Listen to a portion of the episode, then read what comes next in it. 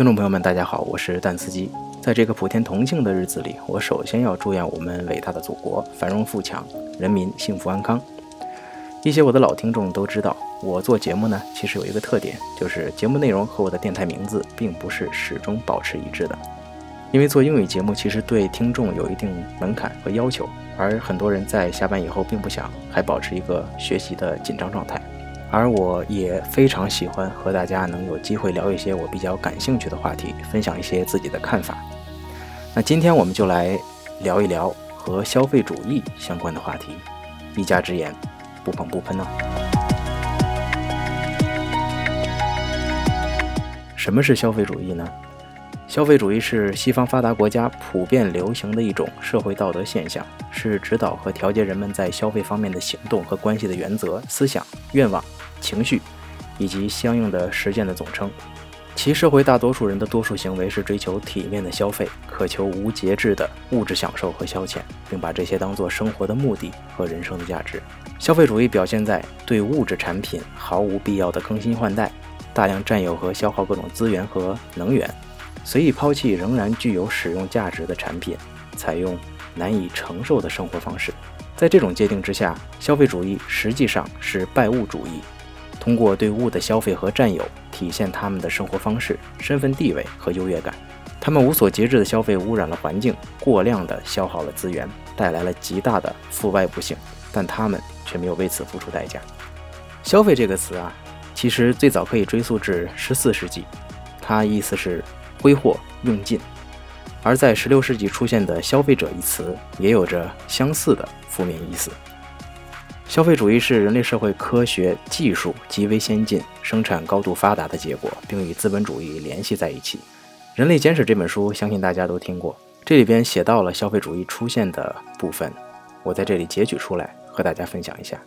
他说：“正是因为农业释放出了数十亿的人力，由工厂和办公室吸纳。”才开始像雪崩一样有各种新产品倾泻而出。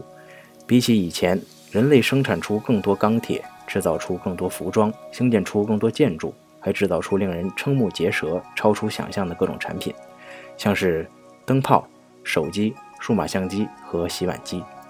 人类有史以来第一次生产超出了需求，也是因为如此，产生了一个全新的问题：谁要来买这些产品？现代资本主义经济如果想要存活，就得不断提高产量，很像是鲨鱼，如果不一直游动，就会窒息。然而，光是生产还不够，生产出来以后还得有人买，否则业者或投资人都得关门大吉。为了避免这种灾难，确保不管什么新产品都有人买账，就出现了一种新的伦理观——消费主义。有史以来，人类的生活多半颇为困窘，因此节俭就成了过去所高喊的口号。像是清教徒或斯巴达人都以简朴律己而闻名，所以如果是正直的人，就该避免奢侈，从来不浪费食物。裤子破了，该缝缝补补，而不是去买条新的。只有王公贵族才能公然把这种价值观抛在一旁，无所顾忌地去炫耀他们的财富。然而，消费主义的美德就是消费更多的产品和服务，鼓励所有人应该善待自己，宠爱自己。就算因为过度消费而慢慢走上绝路，也是在所不惜。这里我说一下啊，这里边说只有王公贵族才能无所顾忌地炫耀他们的财富，实际上就是在建立一种优越感。但消费主义就试图在让人淡化这样的财富差异和阶级观念，这也就是为什么你经常看到商家打着某某某同款的噱头，来让你乐意为他们扫码支付，而内心又感到前所未有的满足感。类似的手段还有明星带货，穿着某家的某款衣服和鞋子出街，然后故意被拍到，而被商家引导一波消费。穿着同款的人会觉得自己身上有了偶像的气质，也站在了潮流的前端，也就是现在大家常常说的粉丝经济。刚才我们说到潮流。潮流本身也是建立一种优越感。通常潮流啊，都是在社会所谓上层的精英阶层，俗称有钱、有闲、有名的人。他们要展示自己的不同，和绝大多数底层平庸的人区别开来，必然要从自己生活的各个方面花心思。然后他们就出街也好，出入各种高级场所也好，就会有人拍，拍出来必然会引起众多人的追捧和效仿。所以这些人辛苦建立起来的优越感，也就随时消失了。然后他们就开始建立新一轮的优越感，也就是为什么这种潮流更新换代的速度极快，潮来得快，自然过时的也很快。刚才提到消费主义的美德就是消费更多的产品和服务，鼓励所有人应该善待自己，宠爱自己。现在我们买某个东西啊，更多的是买它的符号价值，比如这个牌子，它代表的阶层，所以商家也更愿意砸钱来堆砌商品的附加价值。最经典的案例不用说了，钻石恒久远，一颗永流传。其实钻石本身没有什么价值，但是当它和爱情捆绑到一起之后，仿佛结婚不买个钻戒呀，你都不好意思跟人家提结婚。本来只是一个普通商品，却成了众多老岳父岳母验证一个男人是否真爱自己闺女的标准。再举一个例子。呃，上次我和几个朋友去逛商场，有两家电动汽车的店面，一家就是中规中矩的摆着几辆车，然后周围是穿着西装的男士给一些潜在的客户介绍相关的信息，而另一家则请了几个模特身材、颜值非常高的年轻姑娘，统一身着白色长裙。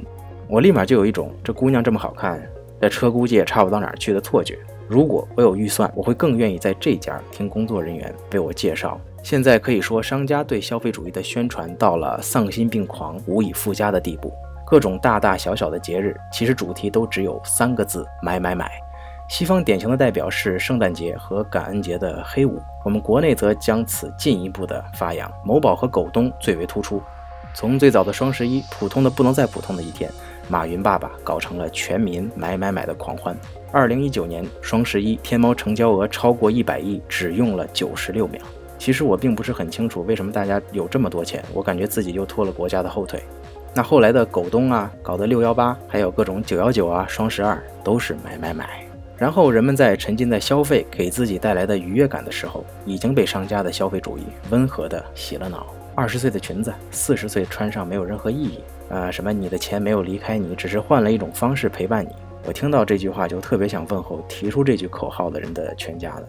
哎，还有什么没钱花就用信用卡花呗嘛，透支消费。消费主义下消费的不是商品和服务的使用价值，而是他们的符号象征意义。消费主义是指这样一种生活方式：消费的目的不是为了实际需求的满足，而是不断追求被制造出来、被刺激起来的欲望的满足。消费主义下，人们购买一件商品，买的是它的符号价值。比如说，你戴了和某某某一样的手表，就觉得自己是街上最靓的仔。但是回过头来仔细想想，这些东西除了能满足人一时的虚荣心，甚至短暂的麻痹自己，给我们的生活带来了什么实质性的改变吗？我们的生活质量会因此提高吗？反而超前的消费会将你当下的生活拖入泥潭。每天穿着 AJ，你就成了乔丹吗？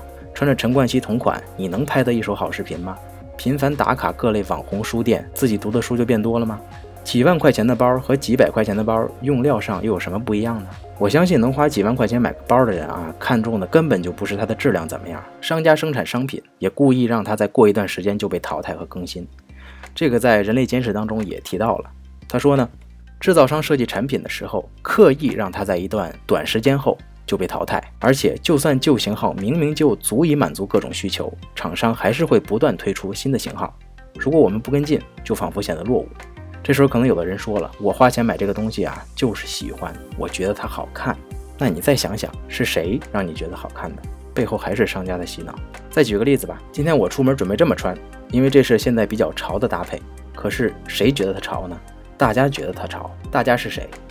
再说。女孩子的眉毛现在要这么画，因为现在流行这样画。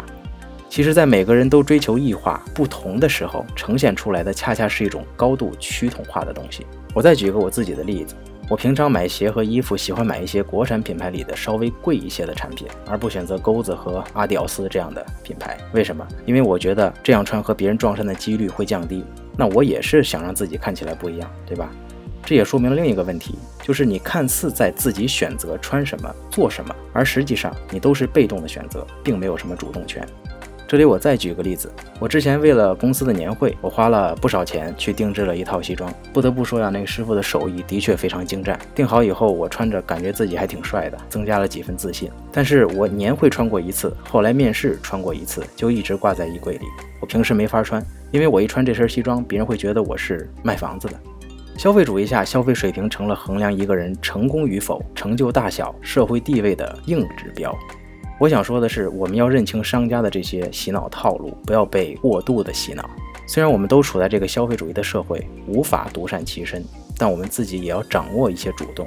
我穿衣服现在更多的会穿我自己觉得舒服的，干净整洁就行，而不是别人觉得什么潮我穿什么，什么土我就不穿。女孩子也要学会接受自己不化妆的样子，离开滤镜后的自己。好看并不是一切事物的评判标准，好不好看大多数时候也是别人觉得，不是吗？去买那些可以让自己生活更加舒适、实用价值更高的商品。无物不可以被消费的时代，我们要抓住自己的主动权，而不是被动接受、被投喂。好，感谢大家收听这一期的节目，我是蛋司机，我们下期节目再见。